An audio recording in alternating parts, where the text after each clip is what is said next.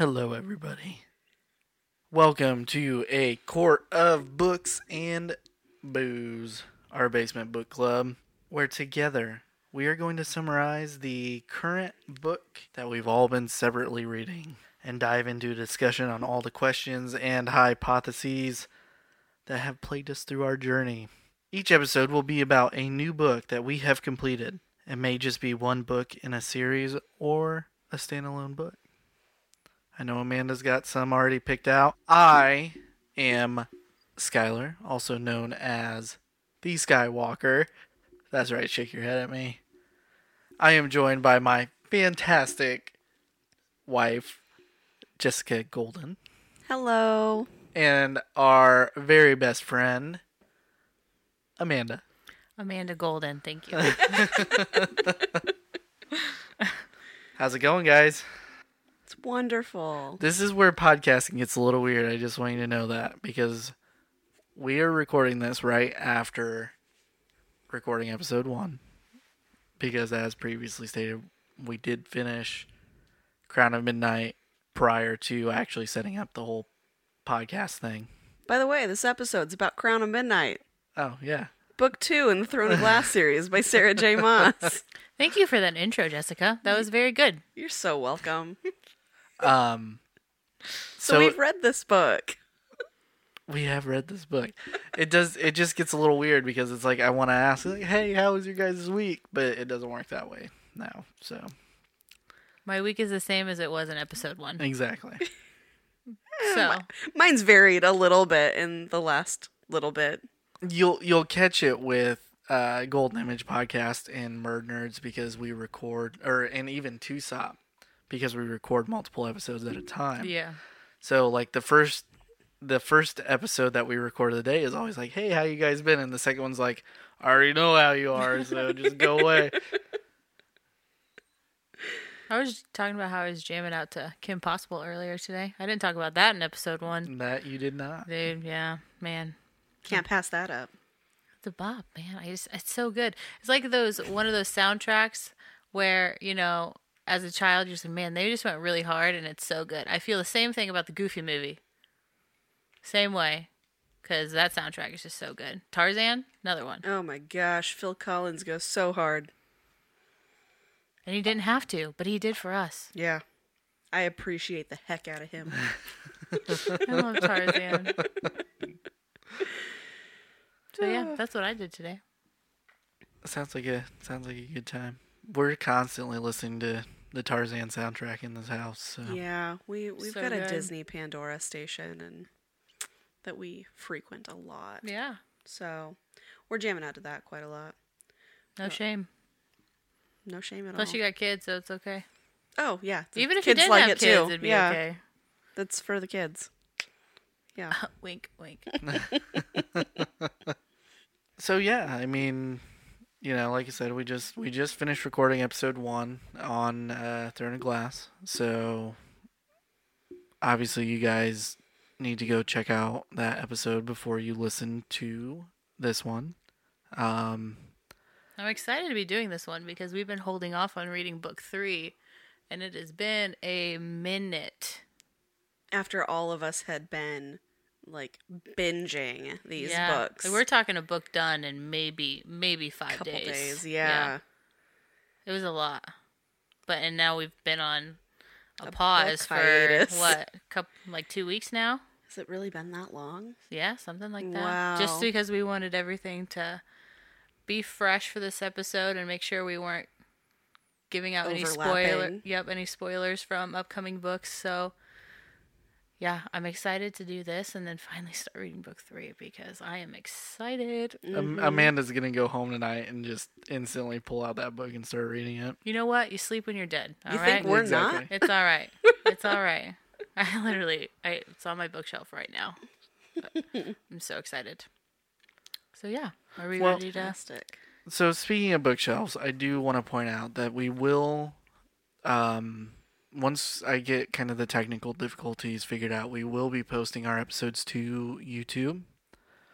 Um, and I came up with this fun little idea, and last week that every book that me and Jess read, I want to go and, and buy the hard copy of and just throw it up behind the girls on the video. That way, you know, we have the visual of everything too. So we don't have video recording right now because obviously technical difficulties kind of cause that. But Throne of Glass is officially up where the bookshelf will be. Q glancing at bookshelf that you guys can't see. right.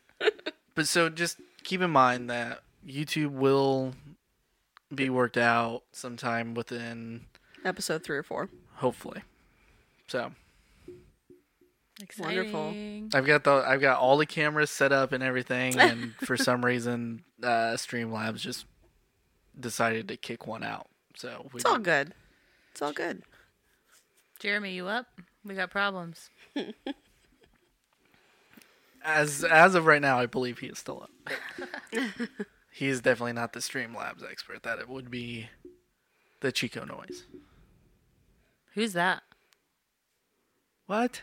Just kidding. Everybody knows Chico. Uh, He has a lovely podcast with Vanilla Thunder. that one I have not heard. Oh, you haven't heard Vanilla Thunder? no, Do you Yeah. know the reference at least? it's not Oh, coming to you me wouldn't. right you're you're a Friends fan. Yeah, you're right. I wouldn't know. Vanilla Thunder is How I Met Your Marshall Mother. Marshall Eriksen's. I know the character Marshall. Yeah. Yeah, I just don't know much of the show. So yeah, you're right. So the Emperor. And I'm okay with that. You're missing out. Girl. But no, I've never heard him be called that. So It happens a lot in Indiana Chiefs fans, which I'm, as a Bears fan, I'm not sure you're like gotta dying to listen to. I haven't listened to an episode as of right now, but that could change. They, they do a fantastic job of breaking down just the Chiefs as a whole. So you know, again, listening to the call guys, this is the same episode I mentioned in episode one, but Colton was talking about because Colton is also a Bears fan, and uh, he said that he's been listening to Indiana Chiefs fans, and he's like, I'm not a Chiefs fan, but he said that he loves the banter back and forth, so maybe I'll give it a shot because, you know, he says it's it's a lot of good football talk, so who knows? I, I always root for the Chiefs unless they're playing the Yeah, Seahawks. Yeah, yeah. Uh, yeah. whew, talk about a rough start to a season. um, so yeah, Indiana Chiefs fans, go check them out because they are they are fun to listen to, and they do a fantastic job of breaking down stats and making awful predictions for the year. I love that. I love that. So uh, this week, guys, we are covering Crown of Midnight, which is book two in the Throne of Glass series.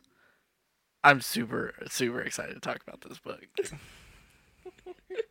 I wish you guys could see my the dumb smile on my face, but yeah, It's there. it's there. Uh, just a reminder, we will um, give you guys a quick synopsis of the book, and then we will open up our discussion for theories, hypotheses, Thoughts, grievances, etc. exactly. And then we will uh, rate the book. So, I think Jess has our synopsis for this week yet again, and uh, we will not burden her with this every week. It's all good. Maybe we will. It was a slow week at work. Gosh, it was. Uh, okay, so while Throne of Glass, Book One, uh, followed a pretty straightforward plot, there is nothing straightforward about Crown of Midnight, and you can never be sure really what's going on. The complexity of this plot is really why it was just super hard not to get just sucked right into the story. So, Celaena survived a year um, as a slave in the prison camp in Endovier, battled criminals and monsters in the last book, and finally won the title of King's Champion.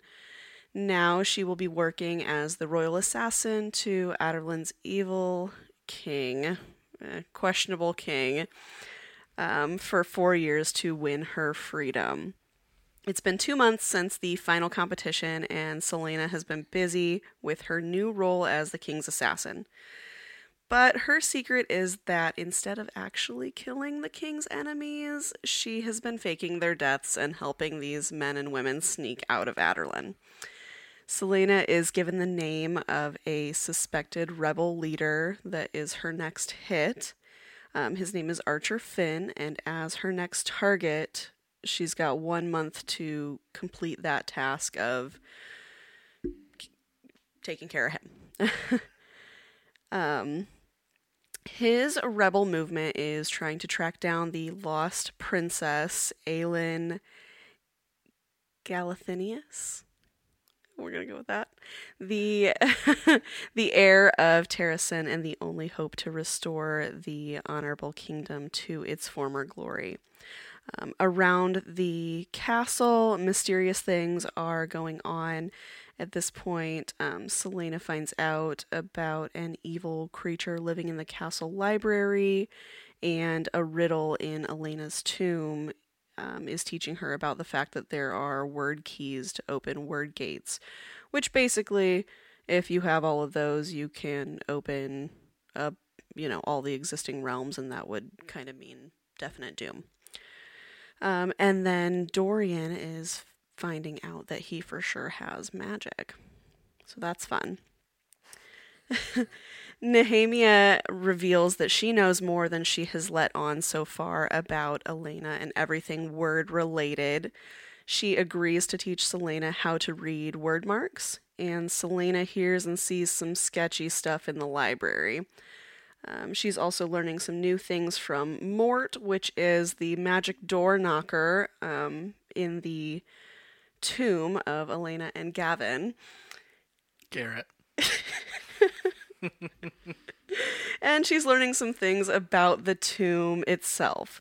Um, Celaena's relationship with Chaol has continued to grow, and she ends up surprising him with a romantic birthday dinner, which afterward they end up sleeping together and Ayo. they get to be relatively happy together for a very short time. For like two minutes. for like 2 minutes. It's it's so short. It's fantastic and so short.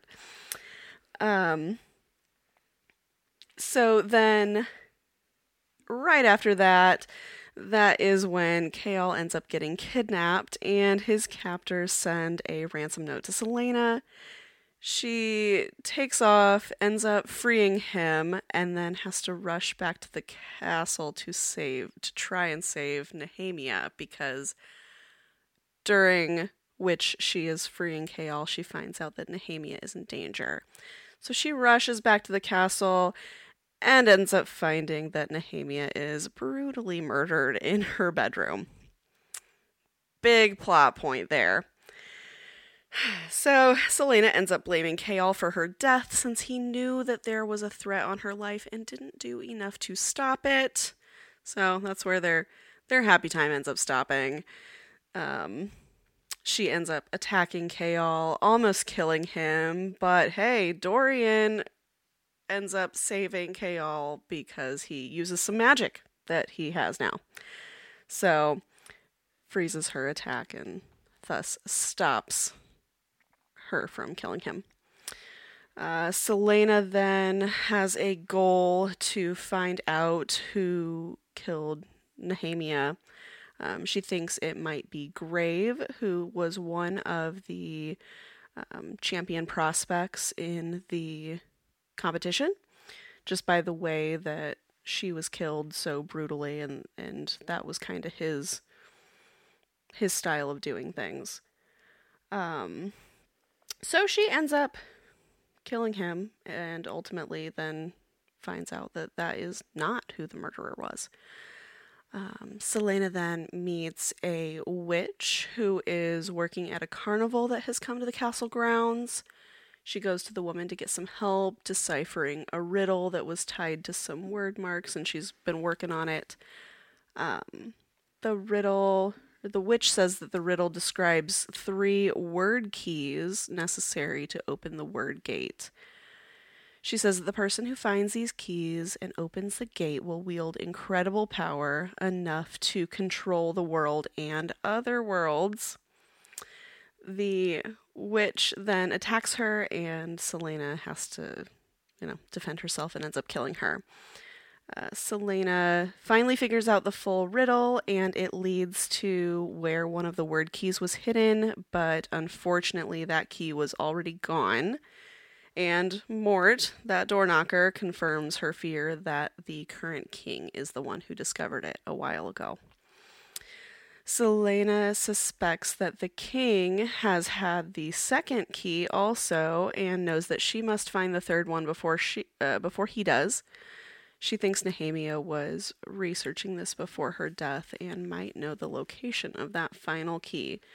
So, Celaena then decides to open a portal to try and reach Nehemia to speak with her using word marks and magic and all of that that she'd been learning from Nehemia before she died. Celaena then reaches Nehemia and she tells Celaena that her death was necessary to get things started in motion. You know, don't be worried about it. This is kind of how the plan was supposed to go.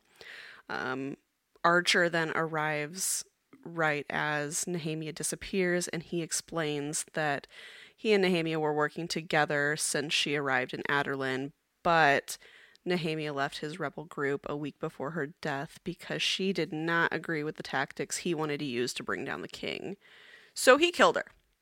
So that's who killed her. It wasn't Grave. It was Archer and his crazy plans. Um, so he set it up to make sure that Celaena turned against Chaol in the process. And during this time, Celaena acts like she's going to go along with his plans just to get information she needs, and then she attacks him.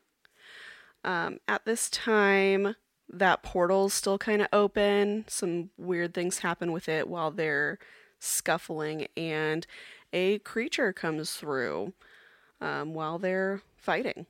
And right about that time, Chaol and Dorian um, show up they were alerted by a dream that Dorian had, so um, something magical going along there too, that he had a dream of what was going on at the time. So, um, Celaena's dog ends up chasing the creature back into the portal. Chaol goes in to save the dog because Celaena's freaking out about her dog. and then Celaena follows to save them both. Um, as soon as they get into the portal, we see Celaena in her true Fae form in this land because it's one where magic still exists. So they manage to do what they got to do to get back into their world, um, where her then Fae form vanishes. They close the portal, and Celaena kills Archer right after that. Um, the book ends with Chaol feeling like the safest place for Celaena is away from the king and Adarlan. So he goes to his father and says, you know, can you counsel with the king and get him to agree to send Celaena off um, to, is it Wendlyn? Wendlyn, yes. Yeah, Wendlyn. So that's where she's going to go. And the agreement to get his father to propose this to the king or or support him and his recommendation is that Chaol is going to give up his captain of the guard title and return to his home kingdom like his father wants him to. So the last little bit is on the docks as her ship is departing to Wendland. Celaena tells Chaol the full truth about everything, about all the word keys and the creature and the stuff um, beneath the library and about how the king is got some bigger plan than what's going on. Um, she tells him a little riddle about her last and, you know, final truth before she leaves and she sails away and he goes and figures out the riddle which was that celaena is the lost princess of terrasen aelin galathynius What? What? Who would have guessed? We did. We guessed. that. Crazy, yeah. so there is the synopsis of the book. Very, very good job. Thoughts on all of that craziness? Yes, may I make one correction to your synopsis real quick? Yeah, please do. Grave did kill Nehemia. He was just hired by Archer. Right. Ah, okay. Not the other guy from the Yeah. court like they thought. Yeah. Okay, you're right. Totally. So I mean, let's let's start at the beginning. This book starts out brutal. She's standing over her target and she's like, "Oh, I just raised my sword."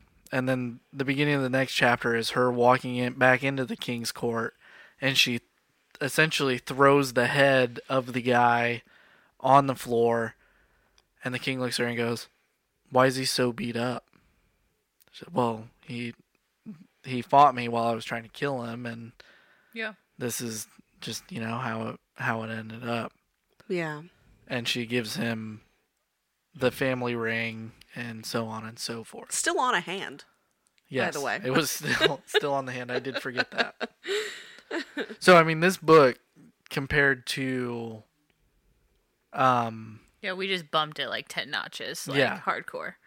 Yeah. This, when I remember reading the beginning, and I was like, okay, this is the assassin that I was expecting from the get go. Yes. Like, m- merciless kills, doing her job, whatever she's got to do to get her freedom.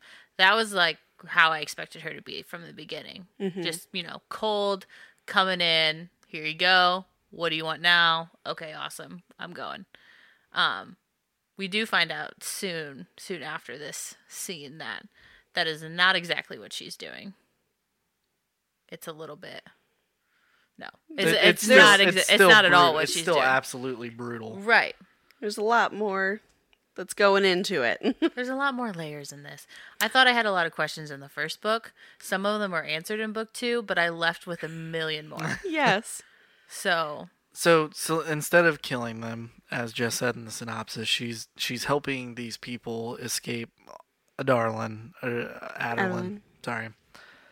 And she's Adarlan. going she's going to essentially the the like the sick houses. yeah, the sick houses and finding people who are already dead and Using Taking- their corpses. right, taking those remains to the king. So she has proof.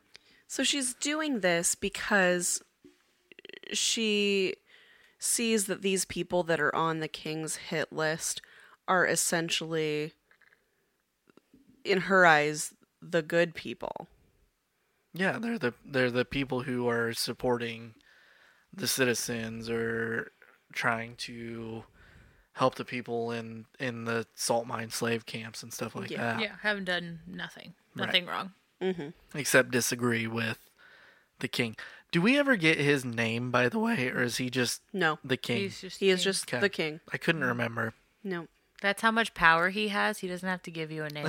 You've got his last name. It's Havilliard, but you Right. don't have the first name.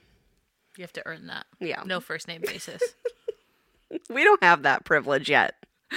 Well, it's the same with Duke Perrington though, right? I mean, is his first name Duke It's- or is it just his title? Maybe it's both. I'm gonna go with that's not his first name. There's Garrett. like Garrett. I will never live it down. there there is a lot that happens in just like the first few chapters of this book. I mean, a lot to unpack, honestly. right? Yes. Well, and it's split into is it two sections or three? Two parts. Two parts? Yeah. So the first part is a majority of the book. Okay. The second part, hang on, I can tell you right here. So Part I don't think part two starts till chapter 40. Okay. Okay. So it's pretty far along before part two hits. Okay. And it's just a little bit different feel from part 1 to part oh, a hundred percent. So, A hundred percent. Uh, yeah, well, we talked. I think we talked about it in episode zero, my oh shit moment, but we'll get into that here shortly. yeah. That is this book, guys. This book was the oh shit moment. So, as soon as she gets back from this mission, the king then gives her her next target, which is Archer. Uh, I can't remember his last name. Me either. And- but it's someone she knows. right. Is it Flynn? This isn't this isn't Rapunzel. That's ex- why is that exactly what I thought? Oh Flynn Rider, Gosh. Eugene. Whatever. I'm gonna, I'm gonna quit recommending names. Whatever. it, it does sound right though. Yeah. Yeah. it is. Archer Flynn. Just go with it. Um, You can continue now. so Now that you've made fun of me, you can continue. this this opens up uh Celaena's backstory yeah, a lot. a lot. So we get in the in the first book we we meet when sorry we don't meet when Dorian walks in on Celaena playing She's right. It's Archer Finn. I was close. Oh, Finn. You had that face like, mm, actually, guys. actually. So Dorian walks in on uh, Celaena playing the piano.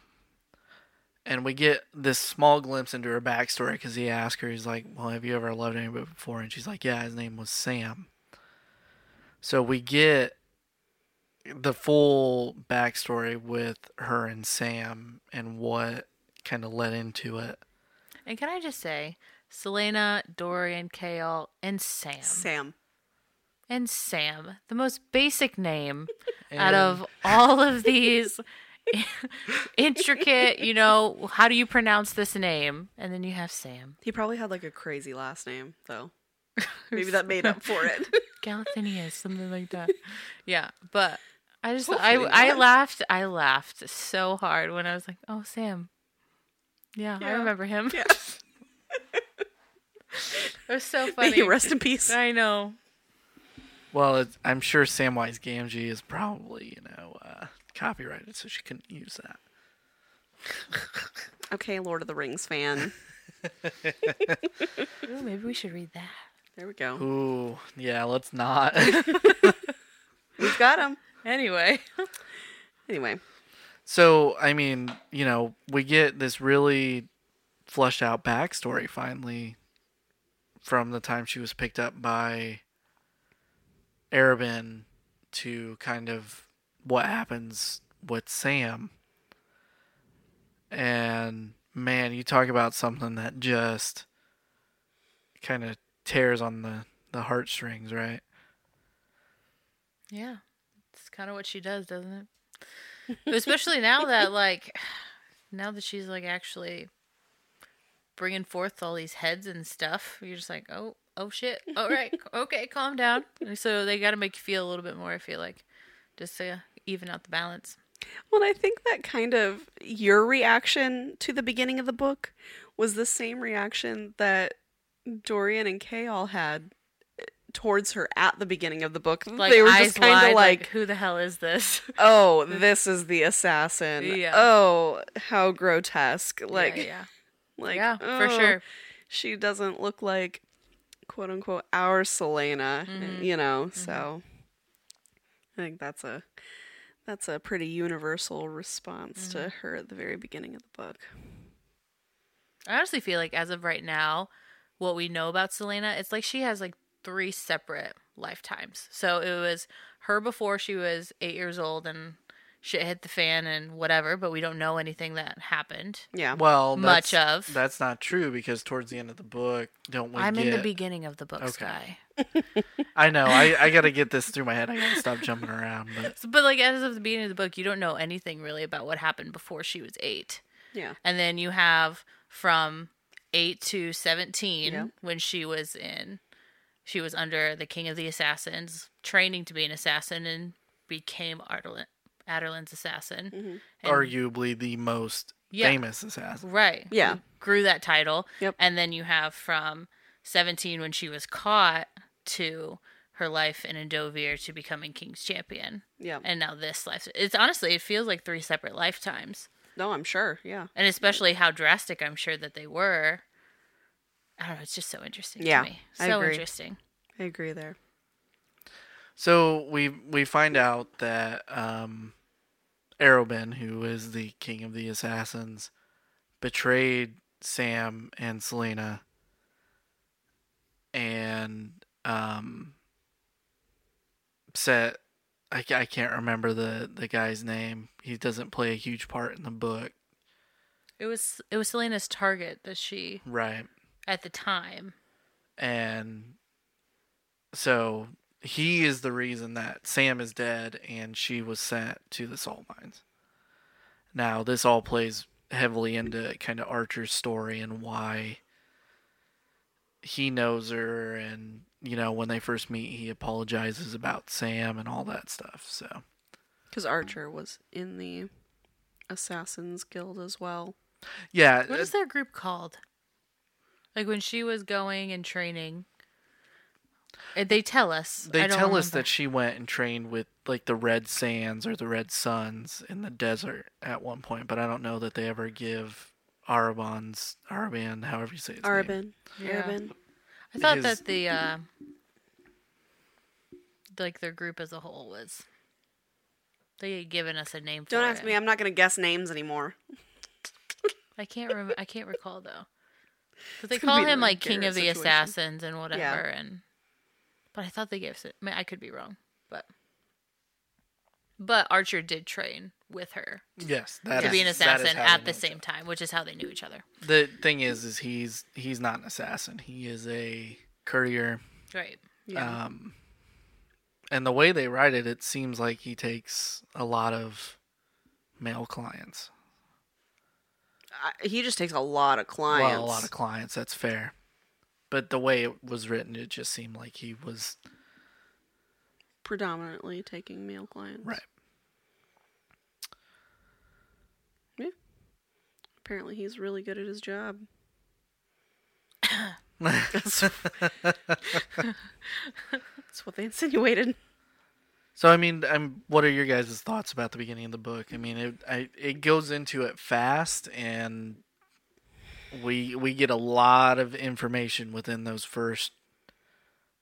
What would you say? Forty chapters. I mean, there's there's just a lot There's, that goes on. there's a lot to go through. I wouldn't call 40 chapters the beginning of the book when there's Part 55 one. Part chapters. Part one, yeah. There were more than fifty. Were there only fifty-five chapters in this book? I believe so. Somewhere right around that. Hmm. Interesting.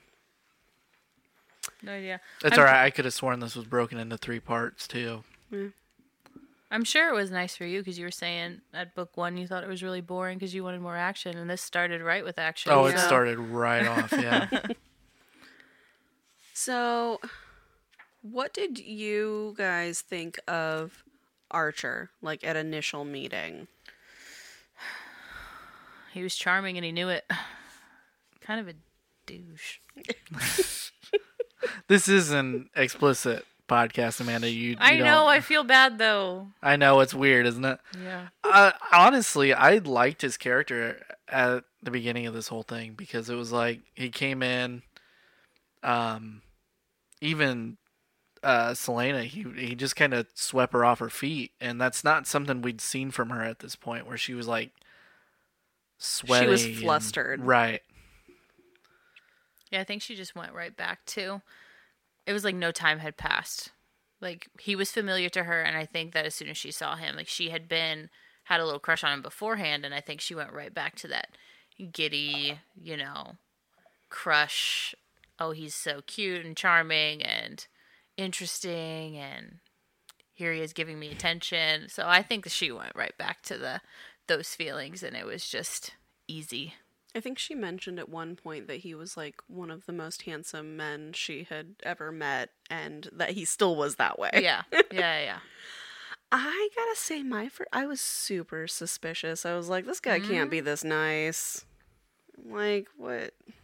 Well, I mean, We have walls. We put up those walls. Like, mm, I don't know about you. I don't know about you. we wanted to believe in that he wasn't a horrible human being and he actually cared about the the cause. But even even when they first introduced him and she's like, "Hey, I need this information," you know, he's like, "Oh, I'm not involved." Mm-hmm. And there wasn't a reason to not really believe him because of the way it was all kind of set up, right? You're like, "Yeah, I don't know that he's actually involved with this whole rebel get up thing. I wonder if the king's just you know, trying to get rid of him for one reason or another. Well, and when they were in the carriage and she essentially says either you got to get out like you're next on the hit list so like you got to get out um or whatever. It's like Maas wrote him really well right there in pretending to be terrified or actually still being terrified where he like jumped across the coach and was like trying to defend himself. So, it, you know, that's kind of my initial thought was like, eh, are you quite what you seem? But then in that scene, I'm like, well, maybe he is actually scared. So it was it was a lot of back and forth in my thought on him. I mean, Yeah, I think he honestly I think the I thought the fear was genuine just because yeah, it was her telling him, "Hey, you've got this amount of time otherwise Mm-hmm. I'm going to have to kill you." yeah, And knowing who she is and the reputation that she has, like regardless of the fact that she spent a year in Endovier, I think that he's like, "Okay, oh shit, I'm not messing around with you." so even if you're joking, we're not we're not playing. So yeah, yeah. So for him to just end up being behind a lot of the grand scheme of things, I was like, oh, I gotta say, you know how Oh, damn. stressed out I would be if someone came to me and said, "Hey, you have a month to get everything together and you need to go." You know how quick I would be out of there. I wouldn't take the whole damn month. no. No, and he's like, he he milked it. He had to get all his monetary affairs around. Well, to be fair, they they do cover this really really well. That he is, he was trained by. I'm gonna call her the queen of courtiers because they don't. uh, They give us her name, but it's it's very brief, Yeah, and he owes her Hella money. a so lot of much money. money. And like any good pyramid scheme, um, he just keeps falling more and more in debt because of the way she Yeah. she does things. So But I mean, he's gonna fake his death, right? That's what's gonna happen. Yeah, That's the option. yeah, Fake your death and go. So, well, I mean, you know, and she was offering him the same thing she offered everybody else. I don't know. I just get know that I but- would have been out of there so much quicker. like, dude, she's not messing around. yeah. But what do I know? I've never been Do you, threatened. do you have a hit out on you? I've never been threatened in that way, so and I appreciate that very much. So yeah, I mean, I I thought Archer was okay. I mean, you know, obviously he had his secrets and knew more than he was letting on, but by the by the time he dies, I freaking hated him. So Yeah, definitely. This book taught me not to trust people. That's what taught you not to trust people. Yeah. well, probably book one. if not anything before this. But yeah, I don't know. I was super suspicious, and then he just. I started to like him a little bit more because I thought he was actually an okay person and was being secretive for the right reasons. And Yeah, Then it just. He turned All around went and he stabbed me in the back. I was really mad, but we can get into that when we get to part two. he he really came off in the beginning of this book as like that Nox replacement from the first book. I so, and I essentially thought they were going to just rekindle that friendship and everything was Right. going to be good Yeah. and yeah, it's like oh maybe it's not so bad, but anyway, Yeah, it's what it else was uh it was crazy. so we get into kind of the the slower section of this book where she she's heard rumors about a hidden library, so she goes and she actually finds it. And of course, in true Adarlan fashion, it's hidden behind a tapestry. you know I would be looking behind every single tapestry that I would see. Like I swear there's there's got to be Right? a door back there. I mean she's two for two right now, so Um, so she follows the staircase down into the the ancient libraries, essentially, and um, we get the first glimpse of the rat in the basement. yeah. Well, and this is after she's already seeing like weird things going on with the library because she had she was going on like what a midnight stroll at one point. Right. Saw a weird hooded figure in the the entrance to the library and was like, mm, "Nope, this doesn't seem like a good idea," and went back to her room. Which was super smart, yeah, except for, real. the fact that she just walked. yeah, yeah. My ass would be running. Um, I I like this whole this whole section where they explain she's walking down the library and she's like, it just smells like old books, and hmm I just thought I thought this entire section was extremely well written. I gotta say, I thought the lighting component of the stairway was the coolest thing, mm-hmm. where it had that little ridge Yeah. that you pour oil in and you just light the oil and it lights the whole stairway. She national treasured it. That's exactly what I thought. Oh my gosh, how many times am I going to say that in this episode today? That's immediately what I turn to is like the was oil, the fire. Oh, look at all the treasure. It's all like, I the love gold. Oh my goodness. Man, I've talked about that movie a lot today. Boy. Hmm. Yeah, it was the detail was just very well written. Like you could just picture exactly what she was wanting you to portray. So, Well, I I gotta say honestly, I had a little bit of trouble with that in specifically the library portion. Like when we were like in a particular place in those tunnels, um, you know, I got the feel of where we were at, but like the spatial awareness of actually entering behind the tapestry to where everything was located underneath there didn't follow that one bit for the most part. It Fair was so much easier behind her tapestry to like follow and figure out exactly like where things were running, but like there were so many different doors. I I'm gonna be I'm gonna be totally honest with you. The whole scene before her finding that tapestry was confusing as hell because she's like, I just started following the walls of the library. And I was like, how big is this freaking library? it's a library. It's a huge library. it's a glass castle, Skyler. It's a castle library. It's a royal library. Seen Beauty and the Beast? Big, big ass library. You seen Beauty and the Beast? I've seen Beauty and the Beast. Yeah, she comes in. That's a huge library, and that's animated. It's not your local town library. It's a big oh library. yeah, Like but I bigger mean, than the construction that they're doing down there right now. like bigger than homes. she's like she's like talking about following these walls, and then she's like, and eventually they just stop lighting the the sconces on the walls, so it's dark, and I'm like, who even lights these things every day? See, in my head, I th- immediately think Harry Potter. Like that's the restricted section. Yes. Yes. we don't go there. but yeah, it's it's Unless be. you've got an invisibility cloak or a tapestry. She's got it. Yeah. She's got. That's exactly what this book was missing. That could have like helped in so many That's situations. got. That's got to be like straight up copyright. Like invisibility cloak. Like, come on. totally. As But yeah- long as they don't call it a Deathly Hallow, I think it's fine. It's not a Deathly Hallow. Oh, wasn't it? I thought it was one of the three. Oh yeah, you're right. You're Yeah. right. Fake fan over here. Yeah, apparently.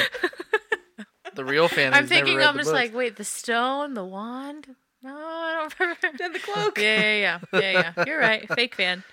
But yeah, no, this library has to be. Massive. Yeah.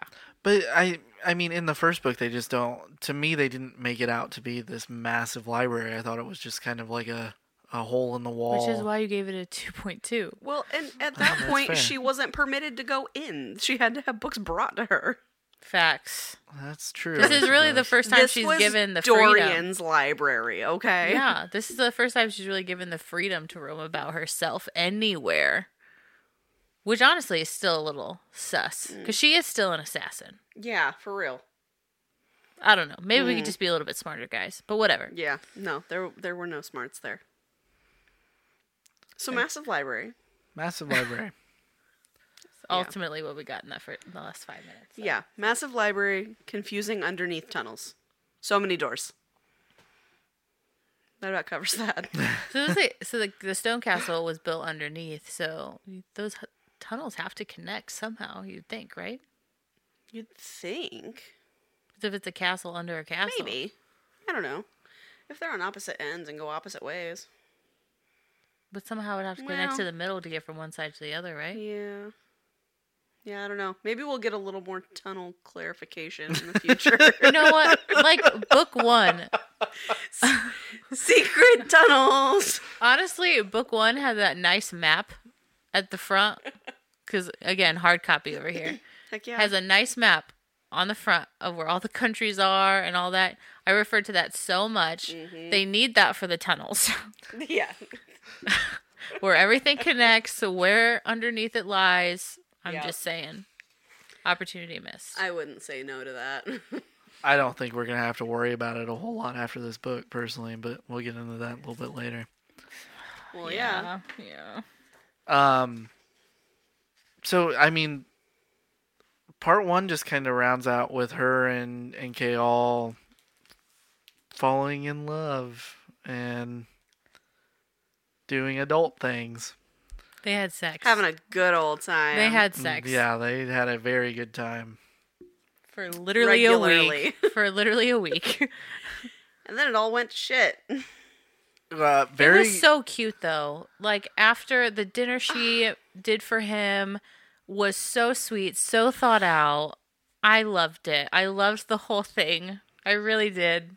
Well, and I gotta say, the way that we found out that they had dinner plans, it was, it was Celaena and Chaol and Dorian just all sitting there chatting, and like it was a little Yeah. awkward anyway because she had already been like, "Mm, "Sorry, Dorian, can't do, can't do the things," and you know, Dorian and Chaol are best friends, and so it's a little weird there, anyway, and.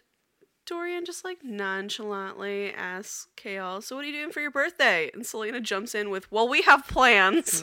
He had no idea. And Chaol's like, "What?" And Yeah. she's like, "Oh yeah, we have plans." And Dorian's like, uh, "Okay, Just the two well, of you together. All right then. See ya." Third wheel, peacing out.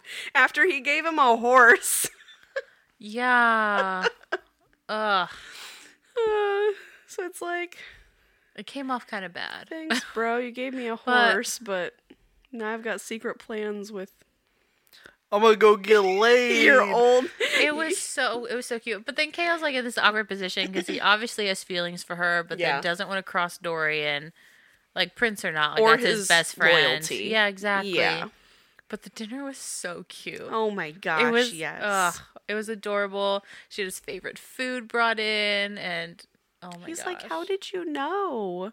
And she just says, "I pay attention." You're not. You're not sneaky." It was adorable. I loved it. yes. I loved it. I love the the everything like they went through like that next week where they were just so happy. mm-hmm. Just so happy like being together. Every Mm. second that they could spare, they were together. It was so cute. You knew it couldn't last. We're going to have to read a love story here soon. Sure. It was then. so cute. No, my next book I have picked out is a real Debbie Downer Yeah, too. I know. So it's fine. but I loved it. It was adorable and I loved the imagery that was given. It was so well written. So then he got kidnapped, I was gonna say that then it just all ended because of course it had to. Which I was kind of like, eh, really? You're that unaware that you got kidnapped? Leaving her room. captain of the guard. Leaving her room, yeah. Like, come on. Someone just comes up behind him and puts a rag over his nose and mouth. I thought that was a little. That could have.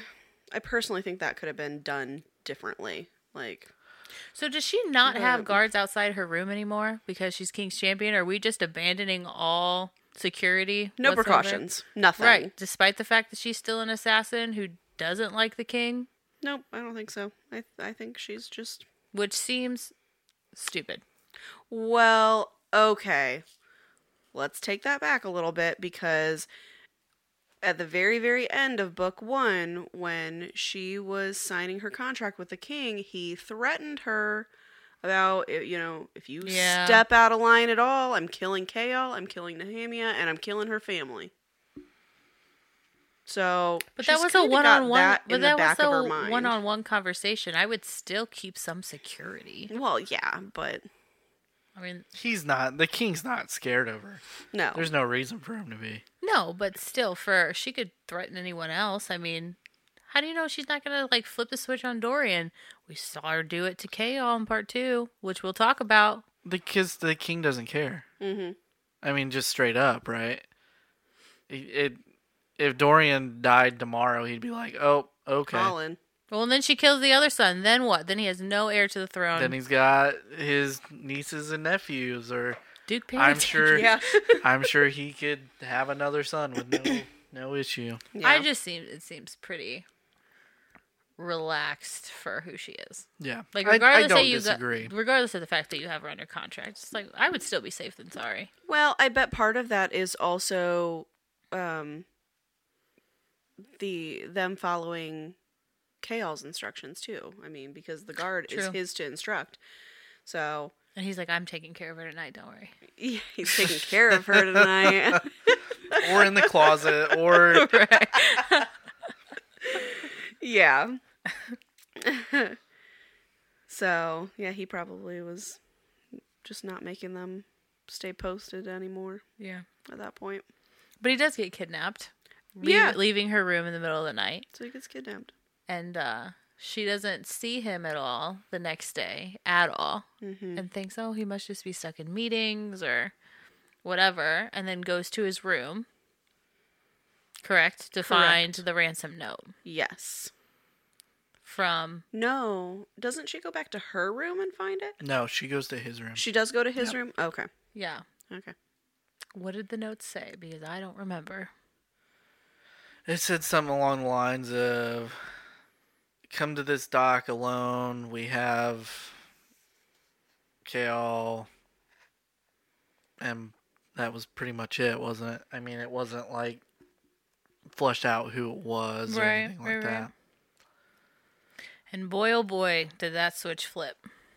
For real. she was Like, immediately Adarlan's assassin. uh huh. The, Uh-huh. the, the whole scene of her breaking into this warehouse to save him Oh, is probably one of the coolest scenes in this book. Yeah. yes. She's like, So I'm on the roof and I decided to jump in in the window, jump in through the window. Right. And then she just massacres pretty much everybody in Yeah. that place. I think this was Ugh. this was like the start of her, like you said, becoming the assassin she is known to be and just acting on pure rage.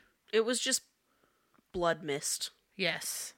through the whole place. Yeah. There was like no thought gone into it. It was just no, like I'm here to save him Mm-hmm. at whatever cost. I'm not listening to reason. I'm not listening to anything. Right. I don't care what you have to say. I don't care who you are. Right. I, she's just mowing everybody down. Which does show a lot about her character and what she's willing to do to protect the one she loves. Mm-hmm. Literally anything. Well, and I mean that that all kind of falls back into the backstory of you know Right. her losing Sam and all that too. Trauma. Yeah. Drama. Yeah, that trauma sure does come out. So uh, somebody at this meeting takes a arrow to their shoulder to save Celaena, and that just so happened to be Archer Flynn. Shut up. I can't, s- I can't Archer stand Finn. you. Archer Um, Flynn Rider. Flynn Rider. and he um, essentially tells them to free Chaol and that Nehemia is in danger. It, this, this is when everything comes out that Nehemia has been part of this movement. They've been working together to essentially a re- rebellion. Yeah, a correct? rebellion. Yeah. So, Which and that they've been working yeah. together, and that was her whole purpose of coming to the kingdom in the first place, Mm-hmm. um, was to help with this movement. Um, which I mean, kind of makes all the pieces fall together of some weird behavior that yes, she hasn't really been able to put together with Nehemia. well, because lately she's been kind of MIA. Like she's Right. Celaena had Yeah, seen yeah, her, yeah. You know, like once a day as they were practicing their Wyrdmarks and all of that. And we did forget to mention that her and Nehemia had a huge fight prior to this Mm. about um, Celaena not wanting to help the rebellion. Actively help Right. the rebellion.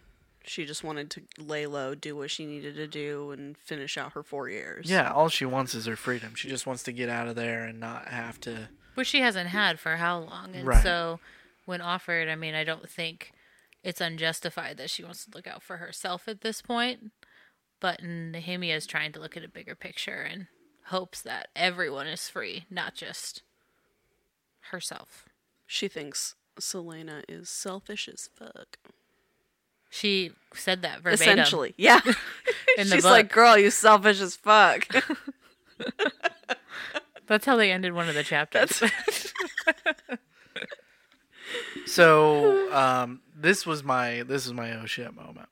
This was like something very, very, very, very bad is about to happen. Along with the chapter where Chaol got kidnapped, I think that's where I stood up and I was like, I was screaming at Jess, you know, yeah, um, literally. Our reactions had, to this had to have been so funny because I know we all had a huge burst like when this happened. Someone may have cried, I think we all um, had similar reactions. but yeah, gosh, just being like a fly on the wall to see like Skyler stand up and like pace like shit, shit, shit, shit, shit. It was really funny. But I, yeah, I wish I, I wish I could have had it on video Yeah. Because it was it was just one of those moments. I was like, oh, finally, we're about to get into some real, real interesting stuff. yeah. And they're 'cause, like, I oh no, don't go that way, not that way. even in even in this book, there was there was a stretch where it was kind of like, all right, let's go, let's pick it up. well, yeah, Yeah. like that long time where she was just kind of observing people and you know clients of archers to see where to go, and mm-hmm. they it did it was a lull period for sure, Right. for sure.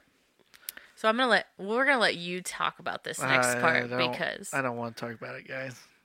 I don't want to talk about it. So she stopped. Archer's talking. Chaol's let loose. So Archer tells her that she's in danger. Chaol knew that and didn't tell her. So she books it out of this warehouse and back to the castle. She's flying. And the archer had already sent guards to her, knowing she was in danger, and Celaena beat them. yeah. And Chaol at one point talks to Dorian and is like, I was on my horse Mm-hmm. and she was still outrunning me.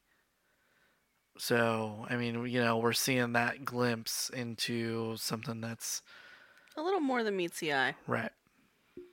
Um, Celaena gets to Nehemia's room. Her guards and her have been murdered. Slaughtered. I say like bodies mutilated, Yeah. like. She said the like, she. no hope. Well, I think they get details. She said like the bed was soaked in blood, that it looked black. Yeah. hmm Well, and they were were they kind of bent in weird ways as yeah, well? hmm Yeah. devastating, Oh my devastating. Grotesque. my heart might have broken at this point because I I really like this this relationship between Nehemia and Celaena and Now your favorite character's dead. yeah, Yeah, what are you just like do? that. Yeah. I mean, it was like out of the blue. Wasn't expecting it. No, I- no cushion I you whatsoever. say I really didn't see that one coming. no. I really did not. Well, and I mean, they've made her to be such a badass up to this point too. You know, Nehemia herself. You're rooting for her. Right. Like she is made to make you like her. Mm-hmm. But this um this makes me think of that one really really short chapter where it's like it's saying the princess is speaking to the queen. Do we think that that was Nehemia speaking to Elena? Oh yes, yes, yes. I know what you're talking about. Yeah. I assume so. Yeah, Yeah, I see, I assume so. assume so at because that no point, names too. are given in the Right. chapter. Yeah. yeah. I assumed that that was the case. So we Chapter is knew like half a page. at that point pretty much that Nehemia was going Something was gonna happen right to her. going to die yeah super super sad celaena loses her shit and of course chaol gets there right as um right as she's grieving nehemia and celaena looks at him and goes This is your fault. And proceeds Lunges. to almost kill him. Yeah. Yeah, yeah. And good guy Dorian saves the day with his raw magic and That we uh, know very little about. yeah. Yeah, that's just slowly, slowly manifesting.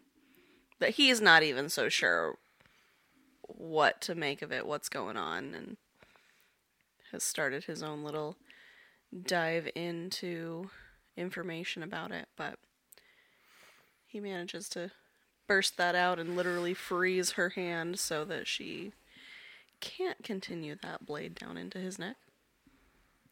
Yeah. And then the guards take her and she is thrown into the dungeons. Mm-hmm. With Kaltain! Who Bitch. Bitch. is in very very bad situation. so in the first book, we know that Kaltain is um, addicted to opioids because of headaches. And Regular headaches she's having. yeah, I um, wonder if that means something. Hmm. I wonder, have other people had headaches? Wow. Skyler, do you know the answer? I don't know. I'm not addicted to opioids. I don't. I don't hear birds. Uh, Why does she wings take flapping. the opioids? Why does she take the opioids? Because she has headaches. because she has headaches, and they were constant and very very bad. Who else has headaches? Who else has headaches? You guys are making me think at Mhm. 1 a.m. Who else has headaches? I know the character. I can't remember his name though. Just say, Roland? yeah, the cousin. The cousin. Yep. Yeah, the cousin has headaches. Yes, because he is in town and he is now on the king's court. And a detail that Celaena has noticed is that the king, Perrington, and Roland are wearing these weird black rings on their fingers. And before that, Cain had one. And before that, Cain had one. Who Sus. was dealing with magic things, too. Mm-hmm. So, Kaltain had been having these Yeah. weird headaches and hearing things, and Yeah, the whole interaction Roland had some weird between. Kaltain and Celaena down in the dungeons was so interesting because she says something about hearing birds, Mhm. right? yep. And different things like that, and started having just these weird noises and Hearing wings. wings. You're right. You're Not birds, wings. Wings. Yes.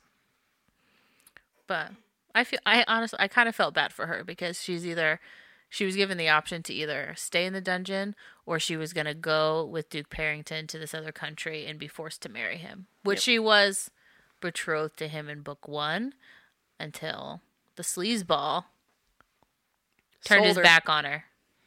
Dick. Sold her out. Honestly, they're they're made for each other. Hmm. So, I kind I did feel bad for her. She's given this option, and what are you supposed to do? Stay in the dungeon, starve to death?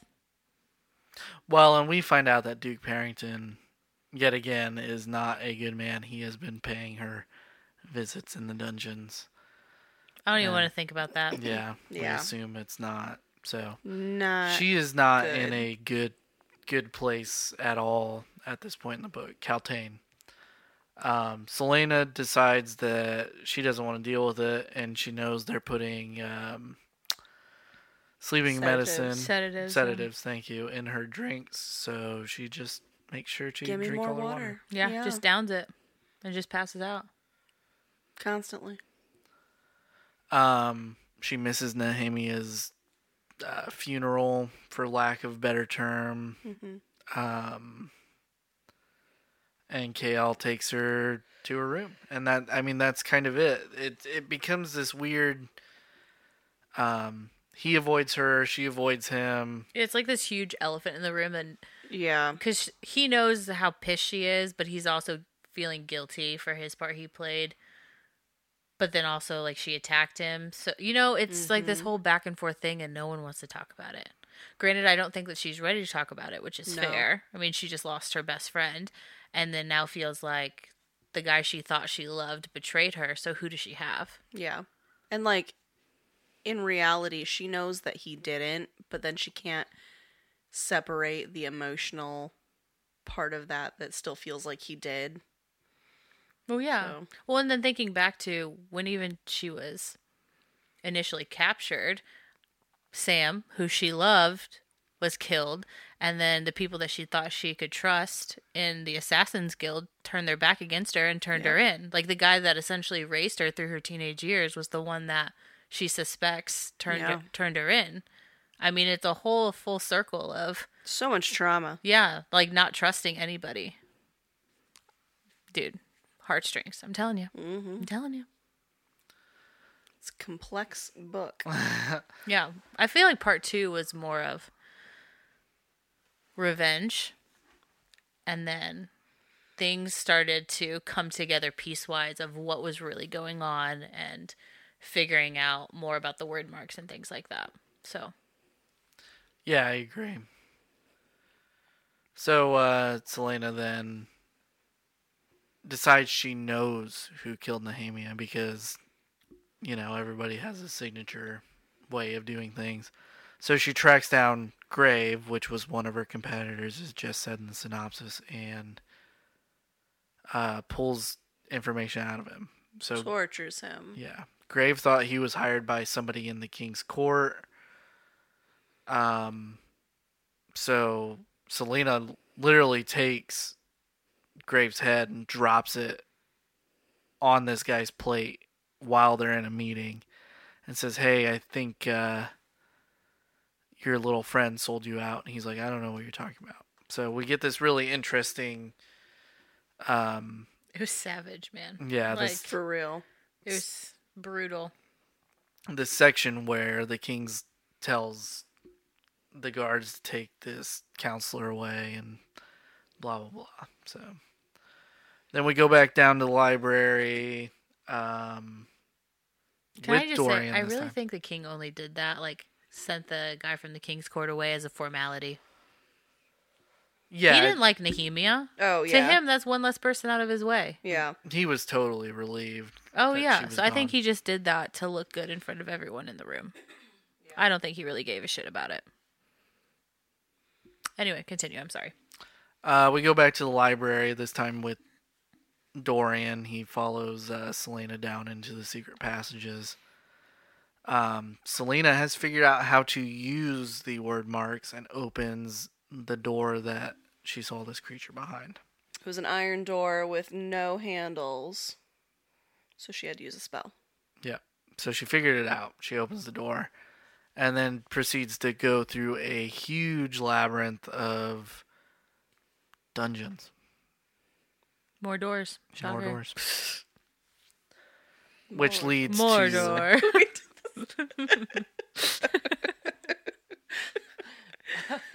I like it.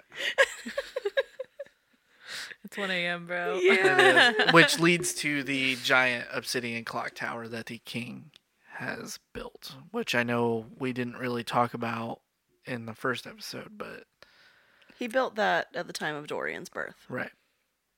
It was a little bit of a landmark in uh, book one. right. Yeah. Because, you know, at the end of book one, she's having her face beat into it by Mm. Yeah. Cain. We just didn't Yeah. know what role it played at the Mhm. time. So as she's approaching the clock tower, um, she's getting more and more, s- I, I guess, headache, right? Yeah. Yeah. So, I mean, that tells you Something's connected. Right.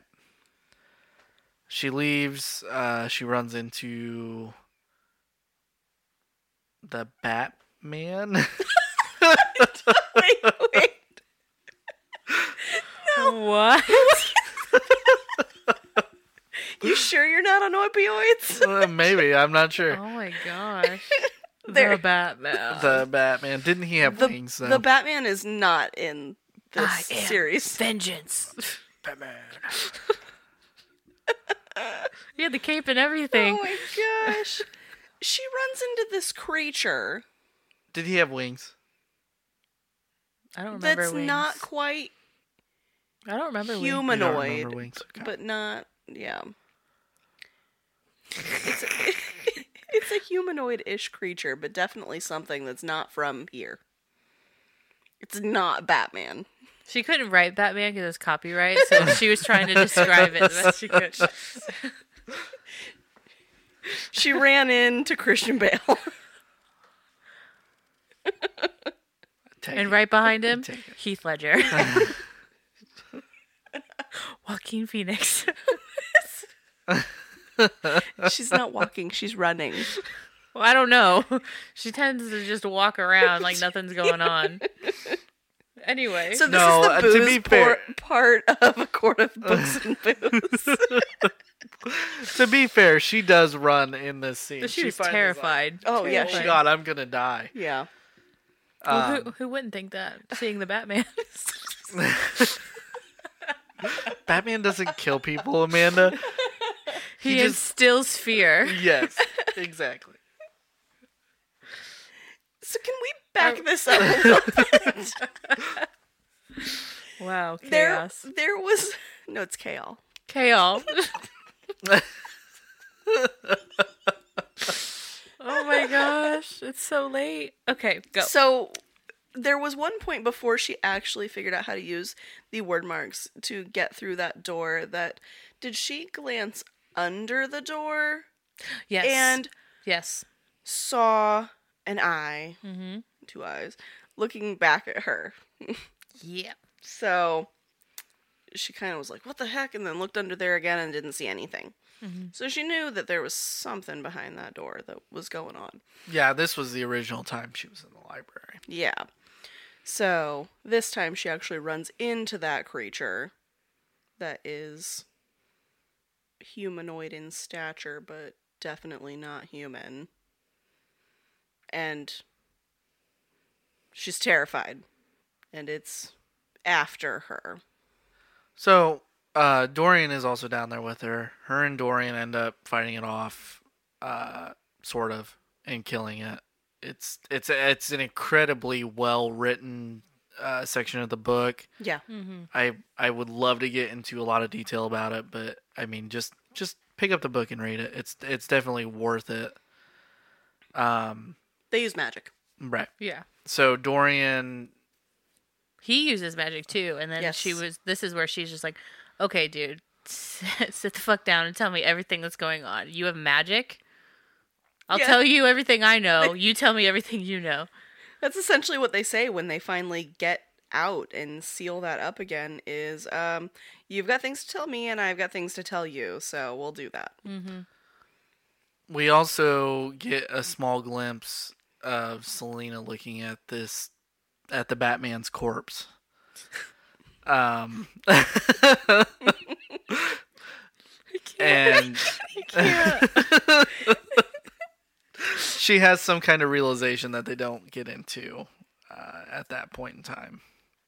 I don't remember it. It's that he had a human He had a human heart. Oh yeah. It it had a human heart. Right. Batman, Batman has has a a human heart. Oh yeah. I forgot about that. yeah. Garrett was a human. So she's like, this is not this is not like a creature from our realm, but it has a literal human heart. So mm-hmm. there's something weird going on here. Yeah. Something weirder than the already weird stuff going on. Um, from there, well, I'm trying to think of what else happens. Chaol finds Celaena uh, throat singing some weird song at Nehemia's grave. Disrespect for your favorite character. Gosh. it was in like a language that he had never had never heard of, couldn't recognize, had no idea where it was coming from. And um did sound very funeral esque. Yeah, and then I mean, let's let's just get into the the meat of the the end of the book. Mhm. Celaena figures out a spell to be able to talk to Nehemia against Mort's recommendation. By the way, Mort plays a huge part in this book, and I don't think we've talked about him enough. Did you imagine the doorknob from Alice in Wonderland? Yes. Okay, cool. Absolutely. Okay, cool. Because I did too. I did not. I totally imagine like a little skull with a ring hanging out of his mouth, just like, and his little mouth just moving. So you got more Beetlejuice. I, we- I definitely we did. got yeah. more Alice in Wonderland. Because I also imagine him like with that really um like raspy smoker's voice. like uh Scooby Doo uh space alien from the original. Yeah, yeah, yeah, yeah. with that kind of voice. Yeah. Like the high cackle and everything. Right, yeah. Wow. I don't know why. That's just what came to like my the flashing. Like, man, they really should have put it in there for you know, if you have epilepsy, this might cause some symptoms. Anyway, tangent. We should talk about Scooby Doo sometime. Oh my goodness. So she summons uh Nehemia, and Nehemia shows up and essentially is like, Why'd you do this? Don't "You're bring me here. stupid. Mm-hmm. Why would you do this?" She's like, "Well, I just, wa- I just needed to talk to you." And Nehemia essentially is like, Nope. "Nope, Yeah. I gotta go." Don't have time to talk. Right. This was the plan. Oh, look, it's your dog. You were such a good friend. Yeah, Yeah. Fleetfoot, I love you. Yeah. And while this is going on, Dorian's in his room asleep and has a dream where is it Elena? Nope, it was Garrett. It was Garrett. Garrett tells Gavin. Garrett tells him that Celaena is essentially in danger and He literally gives him the map of how to get to the tomb where she is. Yep. Um so then he wakes up and he's just like, Well that was sus. Verbatim said that.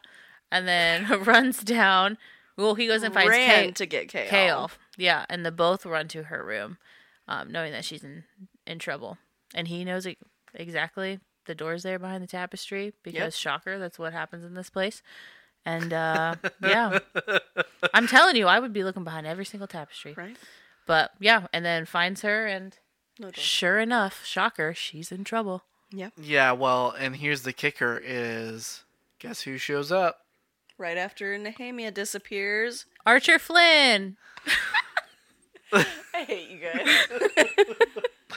Archer shows up and admits to everything. Mm-hmm.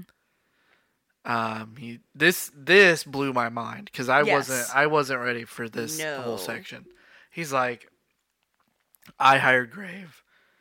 You can you can get anybody to believe you're anybody when you're in my line of work. Is essentially what it what it Mhm. came down to. Mhm. Um, and then the monster comes out of the portal. so they're scuffling, Yeah. and she kind of like brushes against the Wyrdmarks that have created this portal and skews them a little bit. So it changes. Because, like, the, the portal had been closing and it opened back up to. And would close on its own eventually, but Yeah. she was not sure at that point how to do that. It opened back up to this other realm with these monsters. I, I imagine it as the upside down. That's what I imagined it too. Yeah. Like the Demogorgon literally walked through that portal. yeah, I think that's that's Yeah. pretty close to what I was thinking. Also, And uh, by the time Chaol and Dorian get there, things are looking pretty bleak. well, Archer had dashed at this point, right? No, he was like sitting in the corner, like Oh, whimpering, huddling. holding the book of the the book of the dead or whatever it was. I think it is called Book of the Dead or something. The Walking Dead. The Walking Dead. There you go. Yep, I'm not sure that's right either. Is it? I think I that's thought right. so. He Yeah, was because holding, I holding the comic book, I- the compendium. yeah we got Batman, we got The Walking Dead, Dude, I'm not telling you. we've got Demogorgons, Stranger Things. Read the book, Scooby Doo. Dude, yeah. Scooby Dude. Alice in Wonderland. Yep. Dude, pretty sure we mentioned Lord of the Rings in there too. Oh Yep. my Like gosh. everything, everything you need all in one. Celaena and Samwise Gamgee.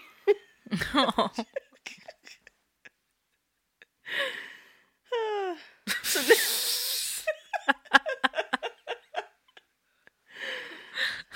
So they gotta fight this monster, yeah? Yeah, so uh, Chaol and Dorian show up, and things are looking pretty bleak. Uh, Fleetfoot, which is Celaena's dog, is hurt. Um, so Chaol jumps in, and he takes charge. And what a man! What a man. I just liked it how, despite everything that has gone on, like the two of them are still gonna fight for her. Yeah. I mean, Oh, totally. Chaol's been through the ringer with this relationship, like whatever it is at this point. Because then there was also that moment where he finds her will on her desk, and then she's like, she leaves everything to him, and she shows up and says, "You know, I'm not going to change it because." You know, when you lose your job over this or whatever, Yeah. you're going to need something to fall back on. And it's just super harsh Yeah. but she's grieving so in a way i understand but i love that he still comes and is still like part of the rescue because he mm-hmm. he's been through some shit let alone like you know how hard he is on himself naturally Oh, totally. so and he was friends with nehemia too so it's not like he didn't lose anybody either same with dorian yeah. so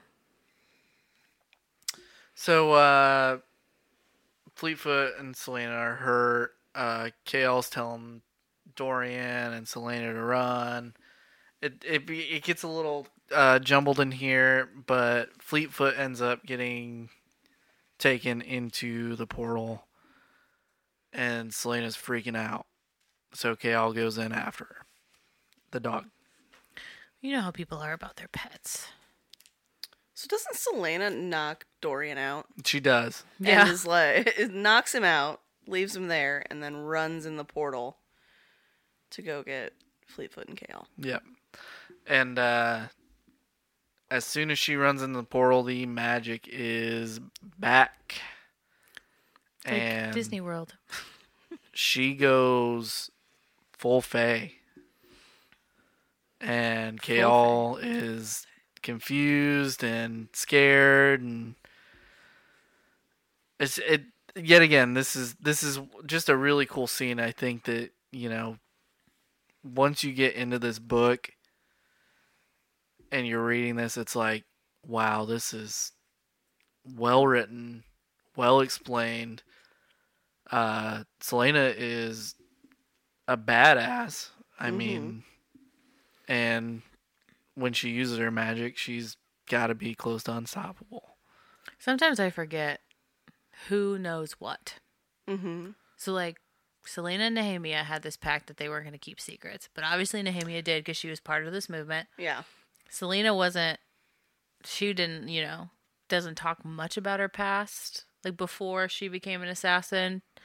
But then Nehemia dies, and then she has that moment with Dorian where she finds out he has magic. So then they have this interaction, but she doesn't tell him everything that she knows about Nehemia. Yeah. But then Chaol literally knows nothing. yeah. So sometimes it- I was just like, wait a second, he doesn't know that. Yeah. That's why he's freaking out right now. Yes. So I like at this point, like everything's coming out and he's getting all this at once. Like, holy shit, you're Yeah. Fae. Like, Yeah. look at you right now. So Um, so Celaena obviously wins the fight by pretty much destroying or creating a crater around the Yeah. portal and gets out. And then they find a way to seal the portal. And She Then goes we back do- normal. then we deal with Archer.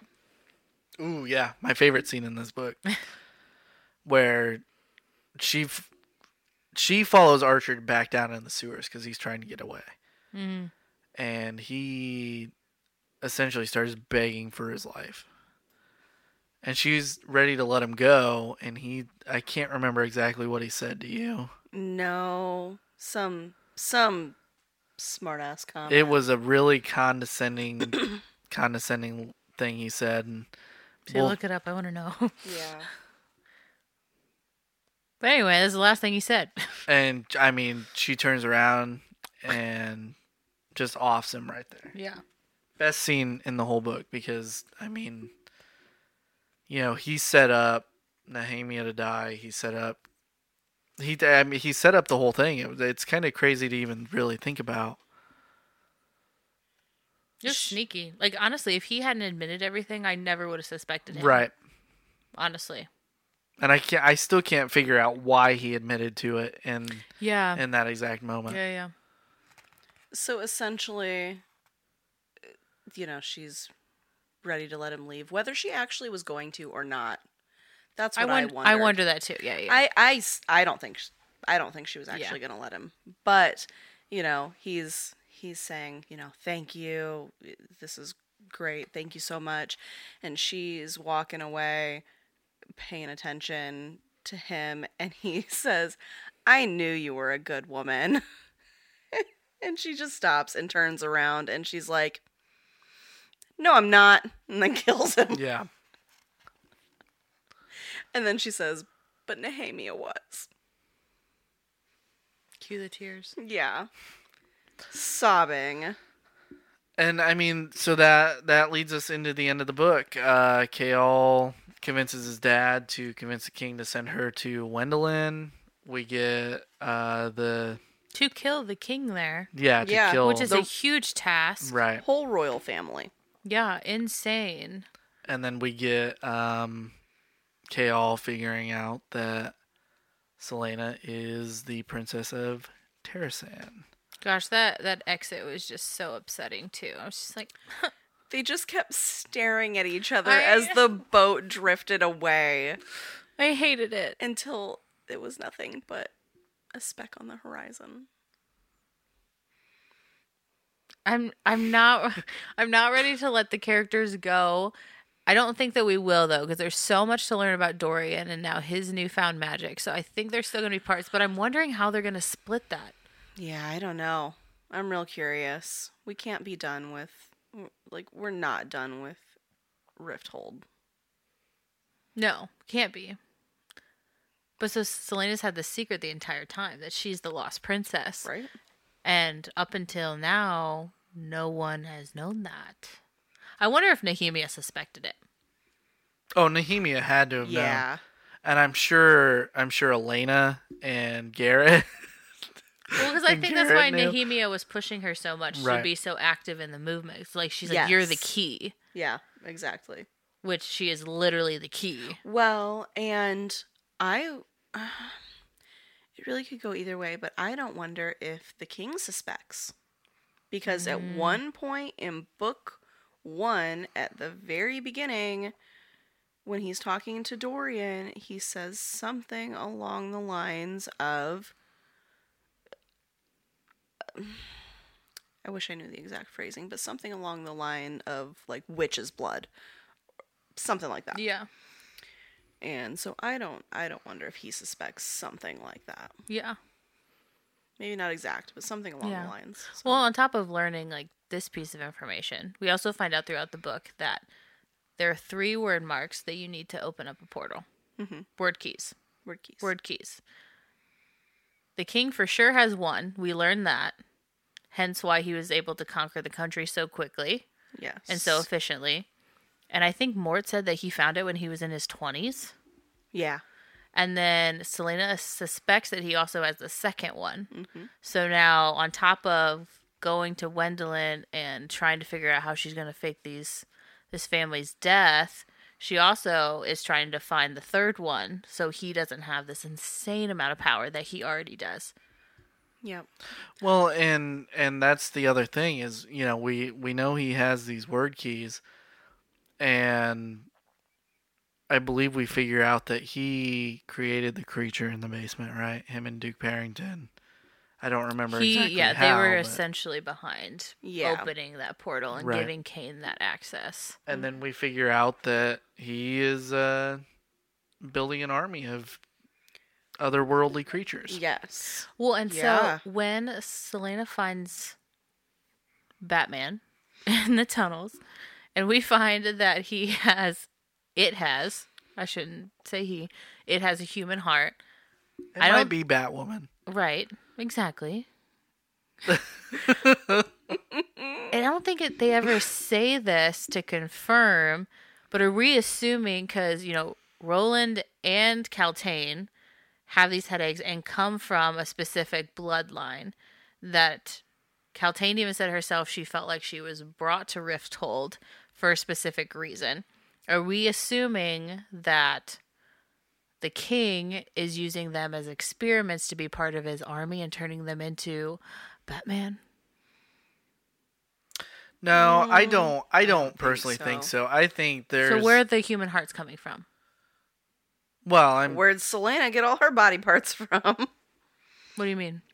I mean, when she was taken, like she went to six houses. There's obviously places you can get Right, body but they were already dead. Well, yeah, but like the human heart was in his body.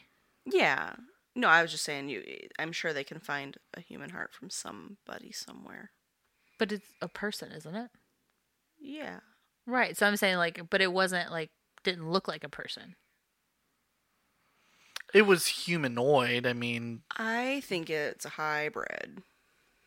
Like I don't think I I personally think he he took a slave or whatever and brought it there and ch- and use the magic of the Wyrdkey to change the anatomy of this person. mm, And I think that's what you're getting at too, right? You're right. With like Roland and Kaltain being brought because they were from. But I don't think Roland and Kaltain have anything to do with it. I think I You don't I think, think the that, fact I that think she, they explain with Kaltain that they're they're testing the powers of kind of like using the the Wyrdkeys as uh, for mind control and just seeing how far they Mhm. can push it. C- Don't they explain that at some point in the book? Do you guys remember I that don't at all? remember that. vaguely. Um, but I don't I don't know the goal with Roland, mm-hmm. and I can't figure it out. Oh, because he yeah, because he's way up there in the court now. So And it's one of those where I don't know where he stands either.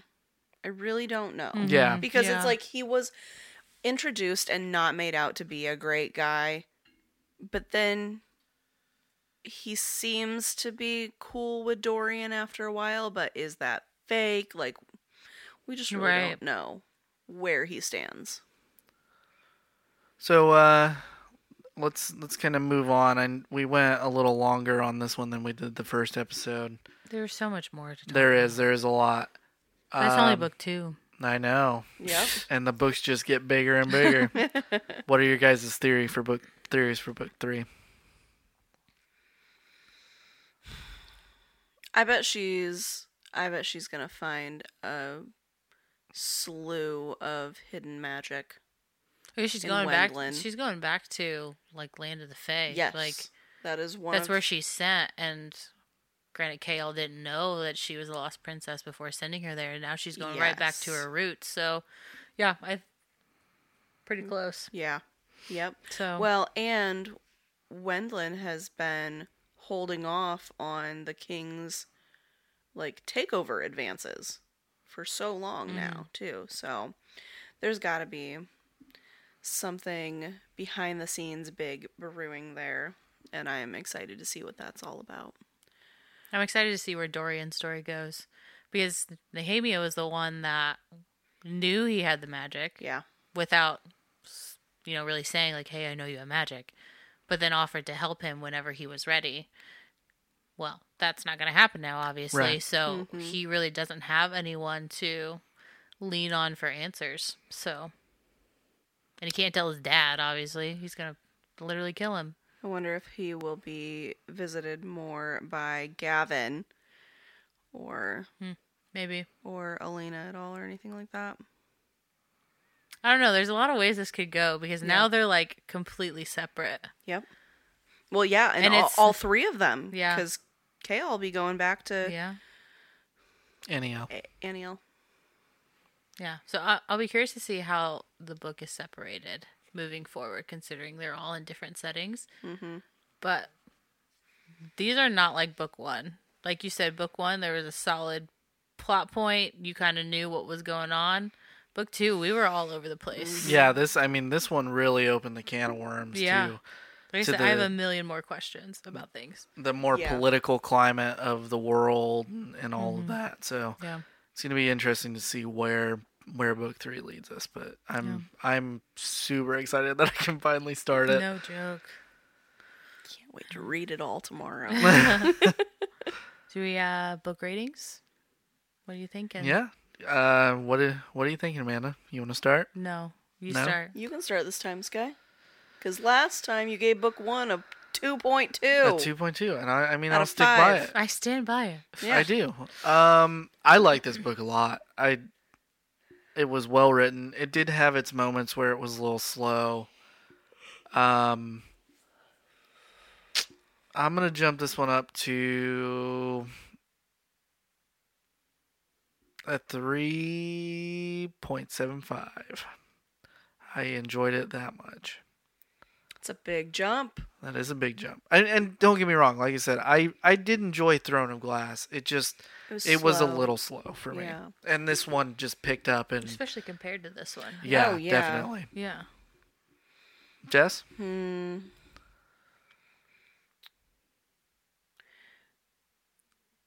I think I'm gonna go with a 4.1 because I did enjoy this. There was a lot more going on. Everything was a lot more fleshed out than book one, and I know I'm doing my rating like comparatively and also like proactively thinking about the rest of the series and how much it can improve. So I'm gonna go with 4.1. It's improved, but there's more room for improvement too. Super excited to see where it goes. I'm gonna go three point nine. I liked it more than the first one. Like I said, a lot more detail. I like as much as I love the romance stuff. I really liked part two where it was tying all these weird occurrences together. Still have a lot of questions. So, like you said, like it, I expect series like this, especially when they're this long, to gradually get better. So I'm gonna say three point nine. Sweet. Awesome. Highly Awesome, recommend. awesome. Well, everybody, that is our uh, recap of Crown of Midnight and kind of our thoughts on it. Um, thank you for listening to A Court of Books and Booze. Yet again, I'm sitting here drinking Yuengling. I think the girls are still drinking their amaretto sours. So, I believe next episode will be ooh, that's a good question. Uh, will next episode be Heir of Fire? Mm-hmm. Yeah. okay. Yeah. Book three. All right. thanks for for catching me on that. So uh, we are starting book three of the Throne of Glass series, Heir of Fire. By So Sarah J. Maas. Sarah J. Maas, yes. Pick it up, read it. Read along with us. Yeah. Because we none of us have started this one yet, as of right now. Well, I mean, by the time these all come out, we'll, we will probably be The series, series. done. way past the series, but we will be glad to have conversations with anybody. Um, I'm still working on social media setup. That should be up way before these episodes are released. So, um, and if you feel like supporting our podcast or any of the other family Golden Mojo, however they say it, Golden Mojo Entertainment network of podcasts. Go check them out. You can catch the Call Guys, the United States of Paranormal, MurdNerds, Indiana Chiefs fans, and Golden Image podcast on any of your favorite streaming services. So go check them out. They deserve it. Crushed it. Crushed it. Read with you next time. Bye bye.